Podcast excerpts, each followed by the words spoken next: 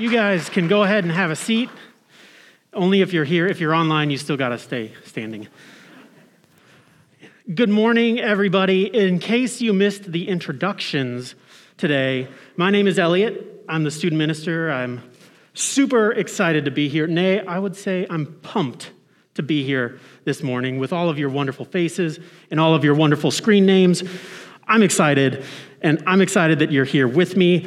I want to ask you kind of maybe a bizarre question to begin.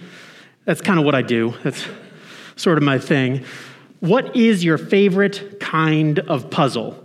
And I know not everybody is as neurotic as me and has like a favorite variety of puzzle, but I want to give you guys just a second, talk amongst yourselves and see if you can name the favorite kind of puzzle that you have in your head, in your heart. Go ahead, talk amongst yourselves. You guys weren't as into that question as I thought you were going to be. And that's okay. I know it's a special type of nerd who needs who has like a favorite kind of puzzle. I got a few here. You know, you got your good old classic puzzle with all the like, you know, weird shapes that my son calls like bodies because they kind of sometimes look like they got a head and arms and feet. He's he's he's something awesome just like me. Uh, this one is like a bunch of different kinds of candy. I think my mother in law gave it to me. I'm not 100% sure, but it was my mom. Sorry, mom. That was my bad there. Uh, that's embarrassing.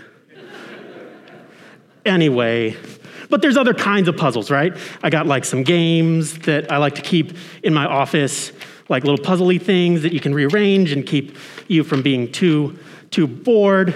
I like one of my favorite kinds of puzzles is like programming puzzles, computer programming puzzles, because it's like so, you could go so many different ways with it. I've got like this task that I want a computer or computers to accomplish, and I've got to figure out what pieces I have that might be able to make that happen and, and how they can all fit together to make it work. And I've got even like these are 2600, the Hacker Quarterly.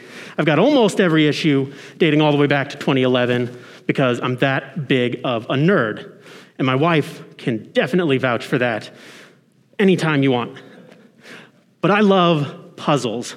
Another favorite um, analog style puzzle are those uh, spot the difference puzzles, right? You got two pictures, and you got to figure out which one is which one has the differences and circle them and all that stuff.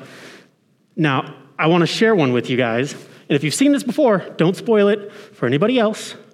Go ahead and hit that picture, Krishna. See if you can, I know it's kind of small, sorry. See if you can spot the differences between these two pictures. If you're online, put it in the chat. Go ahead, let us know what the differences are that you see. That image was in the Baltimore Sun almost exactly a year ago, last April, as everybody is beginning to like quarantine, self isolate, all that stuff. And the Baltimore Sun is trying to like give people something to do at home right? Like the good journalists they are, and give people something to occupy their time and their minds. The problem is, this puzzle drove the internet crazy. Because, I don't know if you've noticed it yet, there are no differences. Identical pictures, and they had to correct it the next day. But I think those puzzles are so fun. And I like to think of myself as pretty good at them. And I've got actually a life hack if you want to improve yourself, your own like skill with these. You take, you remember those 90s books, the like magic eye, cross your eyes and figure out what is popping out at the page. You do that with these, eventually like the two images become three, and the one in the middle is an overlap of the others. And you can pretty quickly tell what is different from the others. And I'm going to throw up if I keep doing this. Anyway, I love puzzles, and I like those catch the different ones especially. And I think that's partially because humanity is good at catching differences between things, right? We're good at spotting the difference between one image and another, or spotting something that doesn't quite seem normal, that doesn't quite belong where we see it or like something might be dangerous. We're good at spotting those differences, and it's one of the things, one of the many things that sets us apart from the rest of the animals, that we can spot those differences and we can conceptualize the differences. We can uh, put into words what the differences are and describe them and think about them outside of just making an observation. But I think sometimes we take it a little too far and we start to spot the differences between people. And we begin before long to differentiate between people and set them into different groups us, them, them in some pretty destructive ways sometimes. And that's actually what this series is all about. The Doug started last week. It's called Jesus and the Marginalized. And we're looking at a few different stories where Jesus interacted with people and, and groups of people in the Gospel of Luke where those people were seen as outsiders. Through whatever reason, for whatever purposes, those people were on the fringe of society. And we're looking at how Jesus talks to them, how Jesus deals with them. Thank you, Phil. How Jesus uh, interacts with them, and what we can learn for our own interactions in the world today. And it all goes back to Luke chapter 19. Jesus says, these are his words, for the Son of Man came to seek and save those who are lost. That was what Jesus was here for.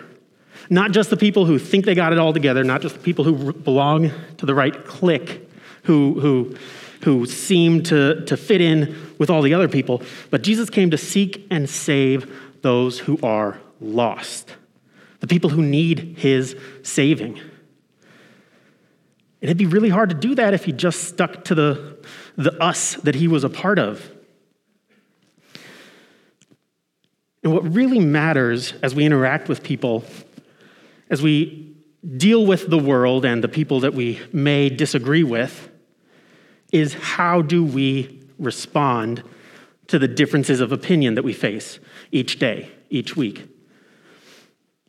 What we want to do through this series is use Jesus as kind of a template, uh, an example that we can look at his behavior, his interactions, and apply them to our own lives and our own behaviors.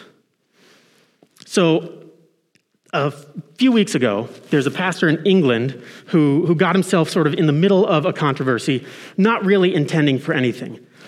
He and his church set up a, a vaccination clinic to try and help encourage and support and provide access to the vaccine against COVID 19 for the people who may not have as easily accessible medical care or maybe who don't trust entirely the medical care system. And some politician visited the church and was excited about it and stuff, but then some accusations started, thrown, started being thrown around that this church and this pastor were uh, anti LGBTQ and had some behaviors and practices that were not very friendly to that community. And I love the way he responded when, they, when asked about this. How do you respond to people who claim you're anti LGBTQ? He said, It is incompatible with being a true follower of Jesus Christ to be anti anyone. The cross reminds us that we all need Jesus. And I love that.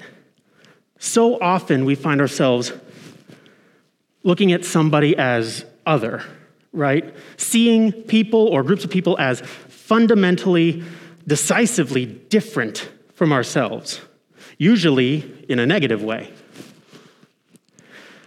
But the, the, the quote that pastor said, the message of Jesus, the example he shows us, the, the pattern, the template, the, the things we see in the Gospels of Jesus interacting with people who are on the outside of society we can't be anti anyone if we want to follow his example. And we're spending this whole year trying to focus, trying to seek Christ, trying to, to recognize his lifestyle and see how we can embrace it, how we can live as live following his example.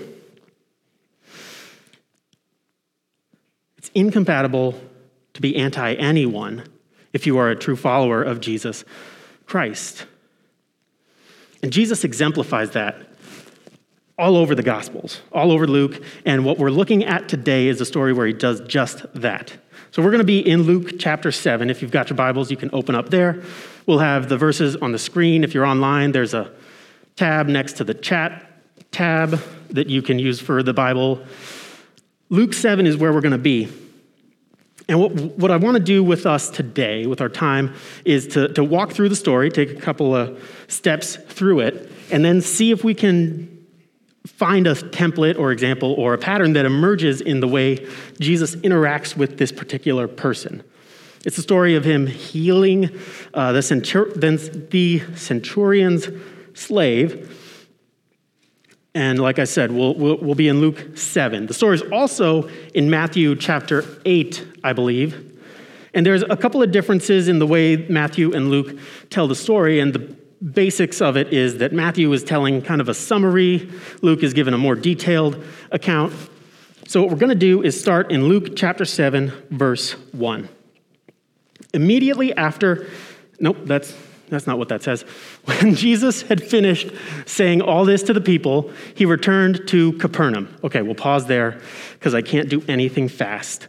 And since we don't have a second service, I got you guys for as long as I want. I'm just kidding. I'm just kidding. Don't panic. So, after Jesus says these words, he goes to Capernaum. What words are we talking about? Luke and Matthew both record what Matthew we call the Sermon on the Mount. In Luke, it's called the Sermon on the Plain. Some of his like greatest hits of teaching are recorded in the preceding chapters from chapter 7. So Jesus has said like smash hit all star, all star sermon to these people, and now he's on his way to Capernaum.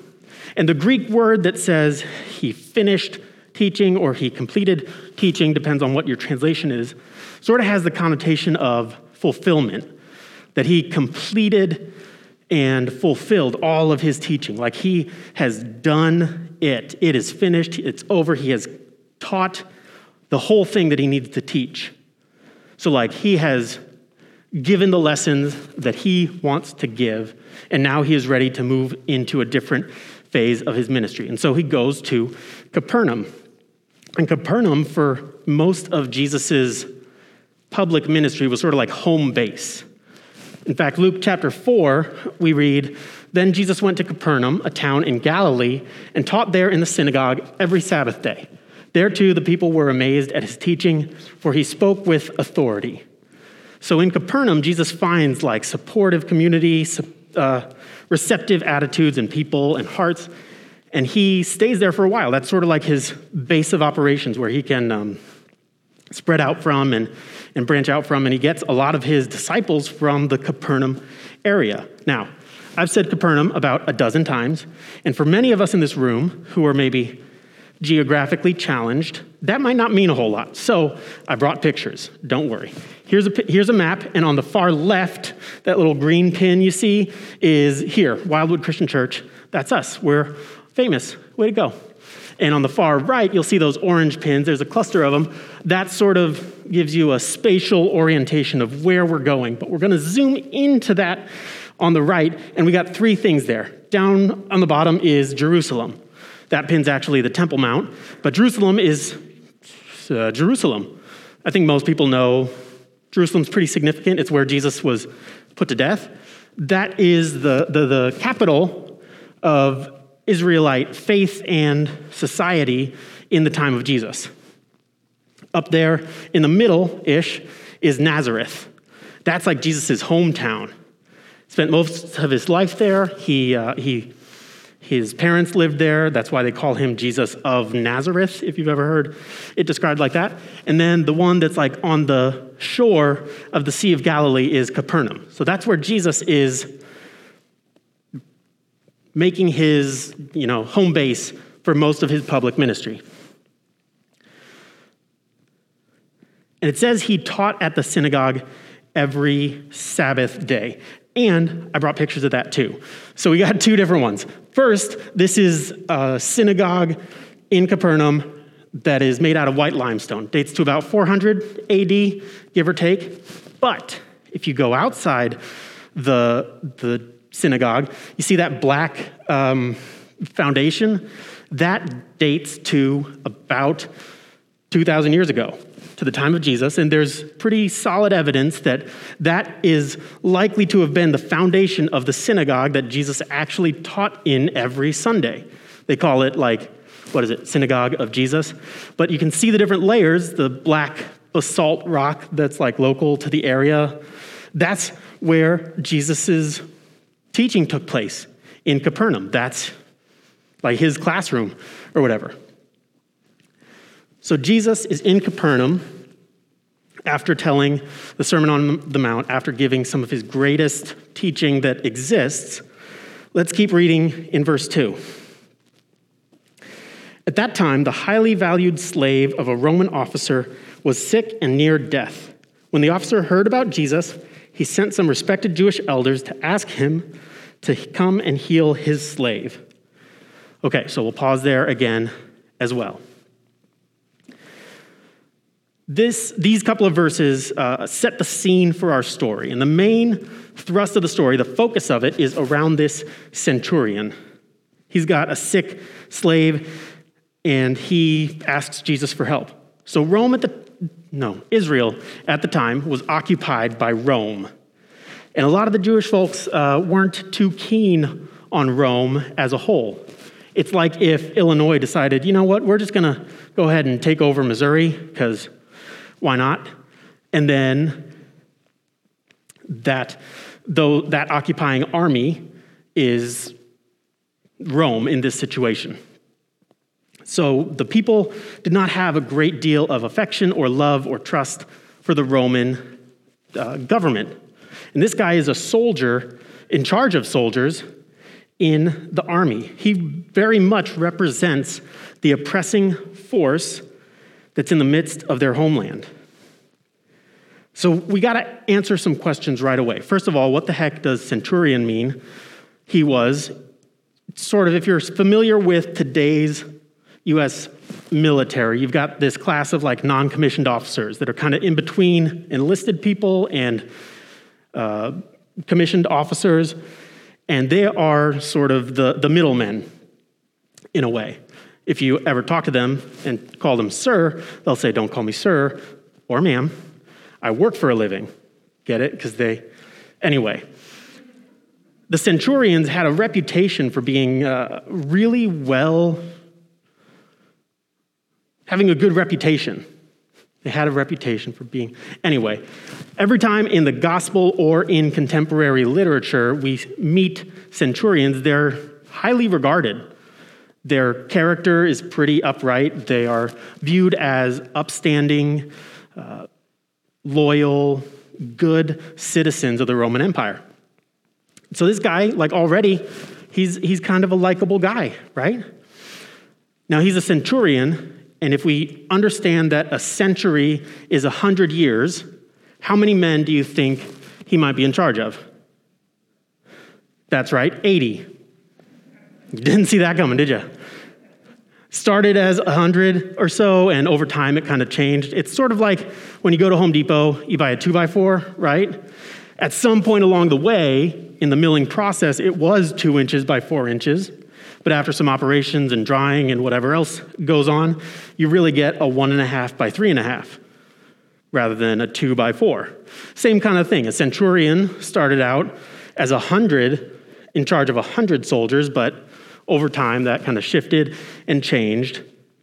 By the time Jesus was talking to this guy, it was right around 80. And he's got a slave who is sick to the point of death.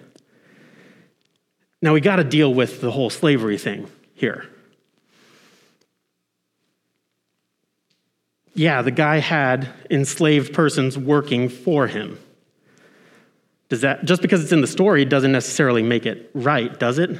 There's so many things in the Bible, in stories in the Bible, in stories just in society where something is described just as it is rather than prescribed as it ought to be, right? So this guy was in a class that had slaves, a social class that had slaves, and that's just the reality of the situation.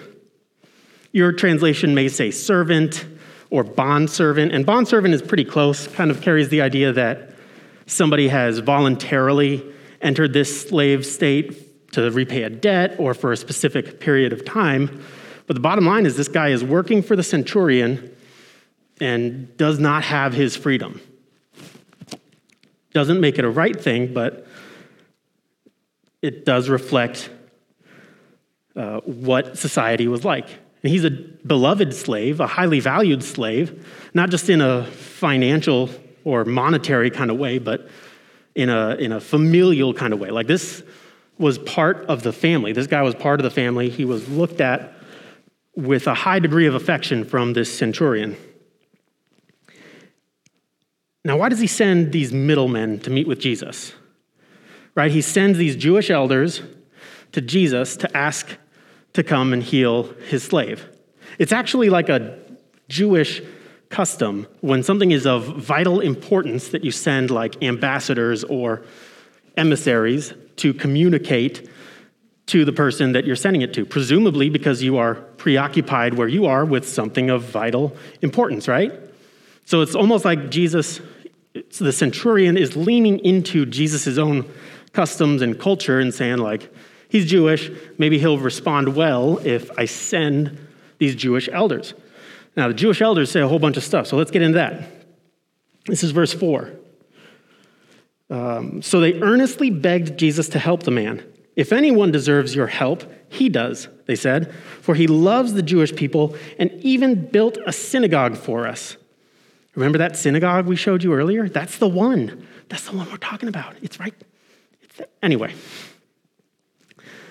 these Jewish elders are unusually big fans of this Roman officer. They don't have anything bad to say. They even say he is worthy to be helped. Your translation may say worthy, and that's a pretty good word to use there. They're saying he is worthy of this healing, of this help that he's asking for, for a couple of reasons. First, he loves the Jewish people, he says. They say. That could mean that he is what's known as a God-fearer, a, a Gentile person who has mostly converted to Judaism and, and practices some of their, their faith and, and rituals and stuff eh, up to circumcision, because obviously. But we don't really know if that's the case. We don't know if he is actually a God-fearer or if he's just, you know, a good citizen towards his, his fellow people. They also say because he built the synagogue. It's common today for a politician to take up some kind of project solely for the purpose of, of the goodwill that the project will, will get them, right? Like they're building a dam only because they think it's gonna increase their votes next time around. That's not really what's happening here. The Greek has a, a very clear idea that this guy was invested in the synagogue. It says he himself built the synagogue. So, through his own personal finances or his own physical effort and exertion, he had some serious interest in this synagogue. And the Jewish elders are telling Jesus about that. It's not just some political duty, he was genuine with it. So, verse 6, let's see what Jesus has to say and do when he's given this request. So, Jesus went with them. But just before they arrived at the house, the officer sent some friends to say, Lord, don't trouble yourself by coming to my home, for I am not worthy of such an honor. I'm not even worthy to come and meet you. Just say the word from where you are, and my servant will be healed. I know this because I am under the authority of my superior officers, and I have authority over my soldiers. I only need to say, Go, and they go, or come, and they come. And if I say to my slaves, Do this, they do it. So, Jesus, let's notice first, Jesus goes with these Jewish elders. No questions asked, no conversation, just, guy needs healing? Okay, I'm on my way. But before they get to the house, the centurion stops him. And contrary to what the Jewish elders were saying, he's worthy of this help. Now he's saying, I am not worthy. I'm not even worthy to have an audience with you, Jesus. I'm not presuming that I get the right to have a conversation with you. I am not worthy. But he also, he's got a lot of humility and he also understands Jesus' authority. He gives this picture of his superiors giving him orders and his, him giving his soldiers orders. And he understands that just like the chain of command in the military can bring order and structure and discipline, Jesus' authority can bring order and structure and healing and fullness to a broken world. He understands that and he's putting a lot of faith in Jesus' ability to exercise that authority. Now, this is the fun part. So let's go, verse 9. When Jesus heard this, he was amazed. Turning to the crowd that was following him, he said, I tell you, I haven't seen faith like this in all Israel. And when the officer's friends returned to his house, they found the slave completely healed. That's a pretty good end of the story, right? Way to go, Jesus. Jesus is amazed here. That only happens two times. This story, it's recorded both in Matthew and in Luke that Jesus is amazed. And he's also amazed in Mark 6 at Nazareth's lack of faith. Jesus is saying to them, like, just because I'm the son of Mary and Joseph, like, you don't respect me, you don't have faith in what I'm doing. And he is amazed at the lack of faith that they demonstrate.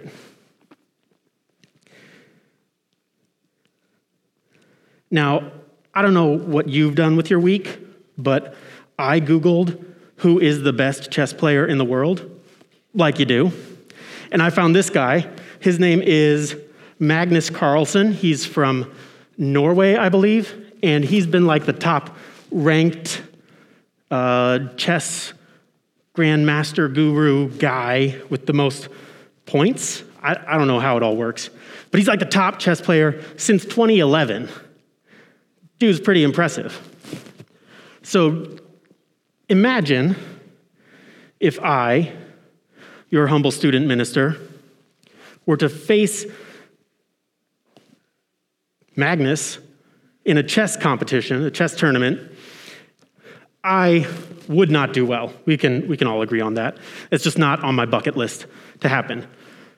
But if I somehow made him walk away from that tournament being just like blown away, mind blown at some new, unique chess strategy that I was able to fumble together, that's what this centurion has done for Jesus. He has amazed him with the faith that he demonstrates in Jesus. And Jesus even holds this centurion up as like uh, an example for the crowd to follow. And I love the way the message writes this. The message is a paraphrase of, of the Bible, and he said, and it's written, uh, taken aback, Jesus addressed the accompanying crowd. I've yet to come across this kind of simple trust anywhere in Israel, the very people who are supposed to know about God and how he works. I love the way that's phrased. The Israelites are supposed to know about God. They're supposed to be anticipating this Messiah that's going to come and show them all about how to live, how to be the people of God. Yet, even in that nation, even in that context, he hasn't seen the kind of simple faith that this guy can demonstrate. So let's quickly take a look at some at, at, what Jesus does and doesn't do and see if we can kind of recognize a template that we could maybe filter some of our own actions and behaviors and thoughts and emotions through. First thing Jesus does is he includes this Gentile. He is ready and willing to go talk to this Gentile and be with him and meet with him and have an interaction with him, no questions asked. He doesn't have to like screen, well, let's see, are you actually having faith in Yahweh or are you just trying to get a magic trick or nothing? He just is ready to include the Gentile in this case. Second thing he does, Jesus serves him. He, he recognizes that there is a need this guy has and that he can help. He can uh, do something tangible to actually help this person. He sees how he can help and he does what he's asked to do. The third thing he does is Jesus values this Gentile. Jesus is impressed by him. He sees value in him solely on the basis of his faith. He sees value based on his actions, not based on his heritage or what he what church he goes to, what synagogue, whatever. He sees value in his faith. And he uses him as an example. And as I think of the way that Jesus interacts with this guy, and I think about the way that I interact with people, and maybe the way that you interact with people around you, I think so many of those relationships and those interactions with others could be much more beneficial for everybody if I were to take the lead of Jesus on what to do, to include them in my life to include and let them share their perspective and their thoughts and their experiences with me, rather than just looking at the world through my own lenses. Or if I served them without a catch and expect, or expecting anything in return. Or if I found value in them, even if nothing changed in their life, even if they still made mistakes, even if they still hurt me, sometimes if I could find the value that they do bring to this world and to my life. So that's what Jesus does. Let's look at some of the things that Jesus doesn't do. And if I may step on your toes briefly, I would suspect that for many of us in this room, this is probably where we need to look at Jesus pretty honestly for ourselves. First thing Jesus doesn't do is he doesn't argue with him. He doesn't have a fight or try to convince him he's right. They, he doesn't focus on the different beliefs that they have. He doesn't try to convince him or anything or prove him wrong about something. He doesn't argue with the Gentile. He just goes. He goes and he includes. He's not trying to be the winner here or test what his faith is really in, if he understands Jesus, who Jesus actually is, or if he just is seeing an opportunity. He doesn't argue. Second thing he doesn't do is he doesn't refuse to help. Even though they have different cultures, even though they have different backgrounds, even though they have different opinions, he still helps. He still sees a need that he can help, and he does it. The last thing he doesn't do is he doesn't punish. He doesn't see this as an opportunity to teach that Gentile a lesson or show him how he brought this misfortune on himself. He doesn't say, well, you shouldn't have slaves, so you're out of luck, man. He doesn't argue or refuse to help or punish. He just sees a person in need and does what needs to be done. Now, if I came to you with my hand wrapped in a very bloody rag and said, Hey, I was working on my table saw. I need you to take me to the hospital right now that would not be the time to say, hey, you should have been more careful. Right? Say, hey, you should use your riving knife next time or your splitter. Like, your fingers must have been too close. Like, sure, maybe there's a time for that. I suspect I would have already learned that lesson very well in the preceding moments. But right now, I just need to drive to the hospital. That's a silly example, right? But I've been, I've been pretty honest with you guys before about my ADHD, and sometimes this is exactly how it feels like. My wife shared this meme with me. I'll read it for you. My ADHD is making it impossible to do schoolwork. Like, ah, help. And somebody's coming in. I understand. I'm forgetful too sometimes. Just try harder. High five. And then, oh, away I go. And that's a funny and also terrifyingly accurate description of what I feel pretty frequently. If I were to be a little bit more honest, a little bit transparent, most of the time I, I kind of uh, write off my ADHD as sort of like this funny, quirky little, ah, I can't concentrate, I lost my keys again kind of thing. But there are, there have been times in my life, there have been times this week, there have been times in the past 24 hours where my ADHD and the baggage that comes along with it has felt so debilitating and oppressive. And I find myself just in tears. I find myself a wreck. I find myself, I've lost the ability to tread water and I can no longer stay above. And that's not the time to say, you should just focus harder. You should just try harder, right? When I'm asking somebody for help, it's because I'm already at that like breaking point.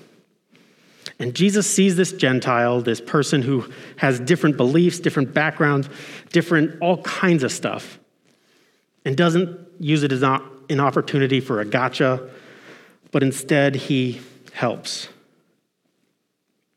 And as I think about the interaction that Jesus has with his with this Gentile and the interactions that I have with people around me, I think so many of them could be better, more beneficial if I followed Jesus' cue on what not to do, not to argue, not to refuse to help somebody solely based on the background or culture that they have, not to punish not to give a to- and I told you so when somebody is hurting.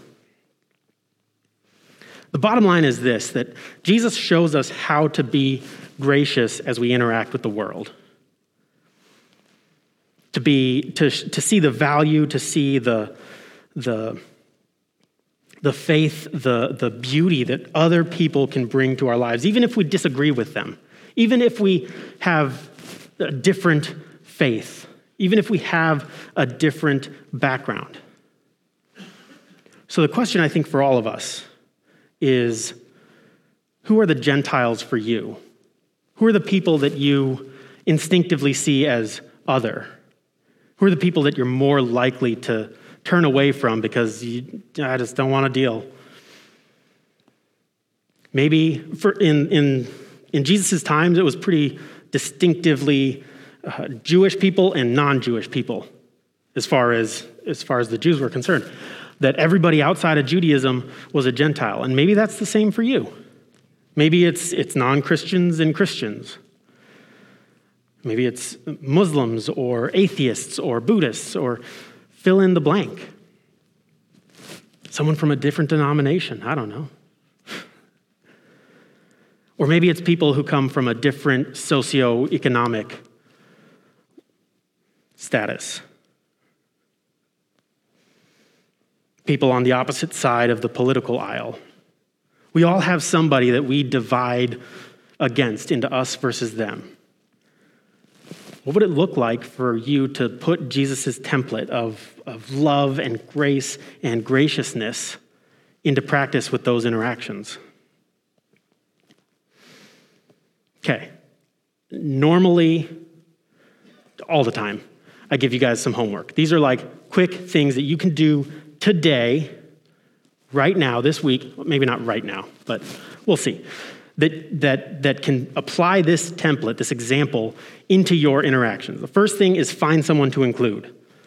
Sometimes we just need the perspective, the experience, the stories that other people can bring into our life to grow our perspective, to grow our, our mind, our, own experiences. Find somebody to include in your life to help your understanding grow. Second, find commonalities instead of differences. We could go on and on and on about the differences that even in this room we have between each other. This week, try and focus on the things we have in common more than the things that differentiate us. And last, find Jesus' grace to share with others. This is all rooted in the idea that Jesus gives us grace and love to begin with. And if you don't have that grace that is, is nourishing your heart, that is changing everything for you, then this other stuff is not sustainable. In essence, we are taking the grace that Jesus has given us and making it more abundant in this world. That's what we're aiming to do. And so, if you want to see more of that grace in the world, maybe the first step that you need to take is getting that grace into your heart first. So, we're going to have one more song. Phil's going to come up and, uh, and we're going to sing. It's another, it's part of a song that we already sung, but I want to challenge all of us, me included. During the next few minutes, to focus on how Jesus interacted with this Gentile, how he interacted with the people around him who were outcasts, who are on the fringe of society, and how we can take that example and apply it to the relationships and the interactions that we have on a daily basis. And if you need to talk or pray through some of that, I'll be up here at the front, and during the song, you can come up, and I would be so happy to talk about uh, Jesus' grace in your life and maybe what your next steps might be. And you can, during this time, stand, sit, it's up to you as we pause and think about how Jesus has changed us and is calling us to change the way we interact with others. So I'll pray and then, uh, then we'll sing another song. God, thank you for today and for the time that we have uh, to, to, to look at your word and look at the way that you are active in this world. Help us during this time to be honest with ourselves, to be honest with you. Father, to, to see how we can share and spread your grace to the people uh, in our lives. Father, we love you so much, and it's in Jesus' name I pray. Amen.